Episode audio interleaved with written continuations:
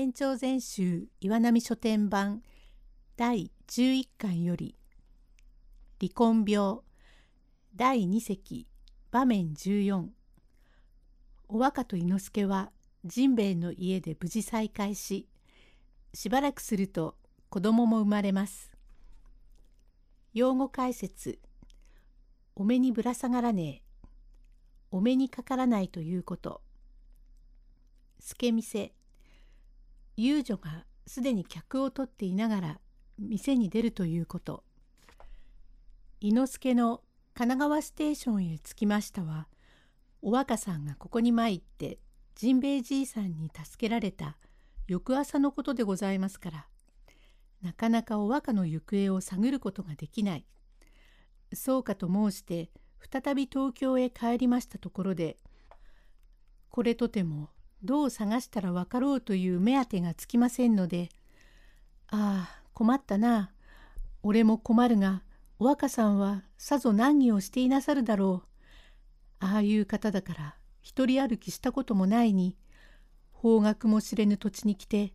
どんなに困るか知れたもんじゃないから。それにしても不思議だ。どうしてまあ神奈川まで一人で来なすたろうかしらん。大方俺が前の汽車で来ていると思い込んでであろうがああ困るな。かわいそうでならないことをした。こんなことなら品川まで出かけずに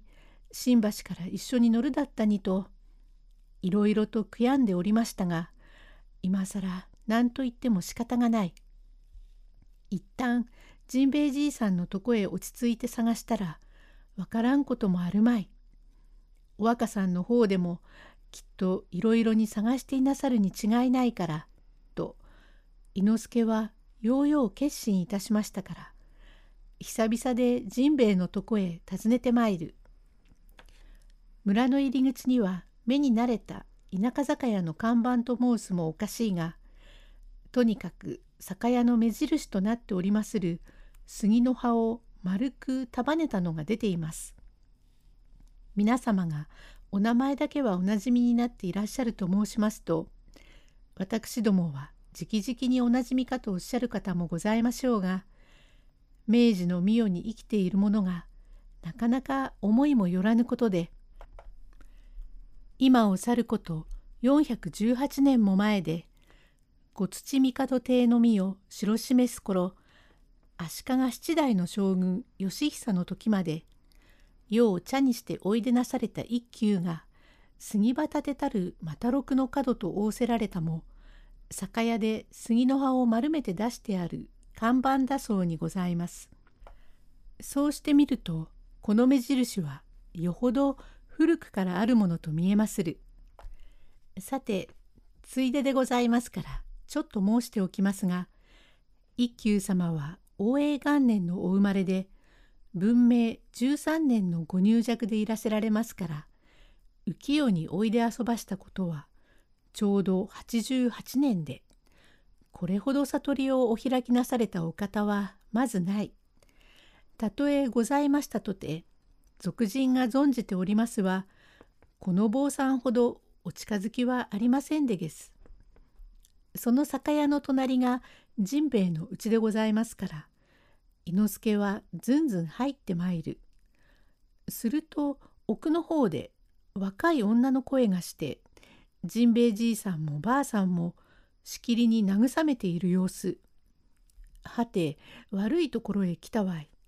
誰か客があるのかしらんと思いましたが引っ返して出て行くも変ですから。じいさんお達者でございますか?」と声をかけますと甚兵衛は「ばあさんや誰か来たようだぜ。ちょっくら見てきさっしゃい」というのでばあさんは入り口へ出てまいると伊之助が立っておりますからびっくりいたし挨拶もいたさずに「やあ来さした来さした。お若さん伊之助さんが来さした」と喜ぶので伊之助も驚きましたね。ばあさんがお若さんと呼びますからは確かにお若がここに来ているに違いないと不思議でたまりません。お若は年寄り夫婦とどうか伊之助を探す手立てをと相談しているところでですから飛び立つ思いで出てまいりここでお互いに無事の顔を見て安心いたしそれからジンベエの厄介になってしばらくいますうちにお若さんのお腹はだんだんと膨れてくるので遠走りもすることができんところから遊んでもいられませんと言って他に何もすることがない。田舎ではございますがおいおい開けてまいり三味線などをぽつりぽつりとかじる生意気もできてきたはちょうど幸いと伊之助は師匠をはじめお若は賃仕事などいたし細々ながら暮らしているそのうちにお若は安産いたし親子とも日立ちよくジンベエ夫婦は相変わらず親切に世話してくれます。お若伊之助は夫婦になって田舎で安楽に暮らしております。生まれた子供も男で伊之助の伊の字とお若の和の字を取って岩字と名をつけ虫気もなくておいおい成長してまいるが子供ながらまことに後心が深いので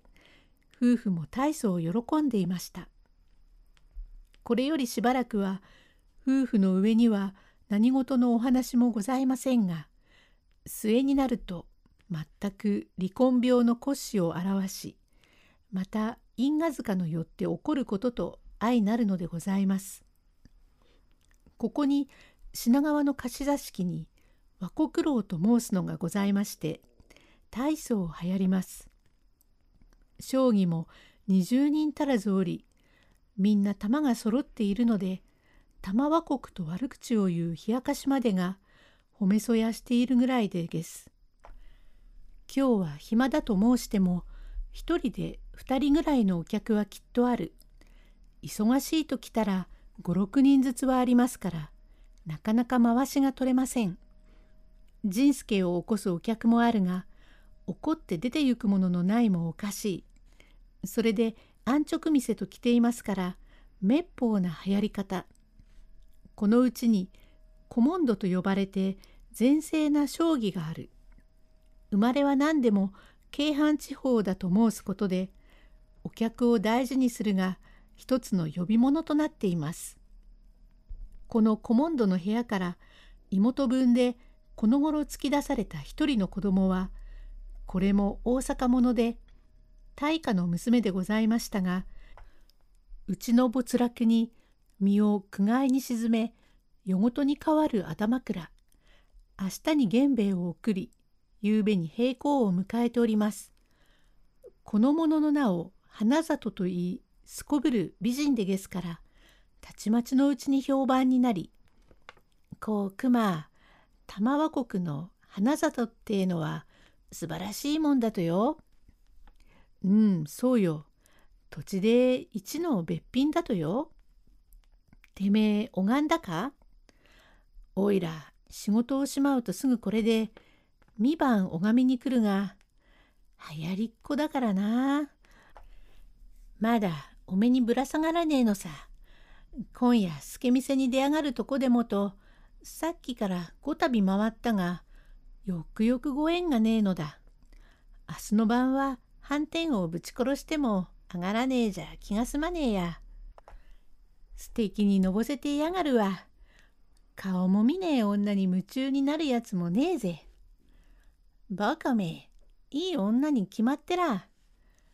なんかと騒ぐものもあるほどでげすから、その前世は思いやられます。さて、この花里について、一くだりのお物語が起こるこれが発端で場面15へ続く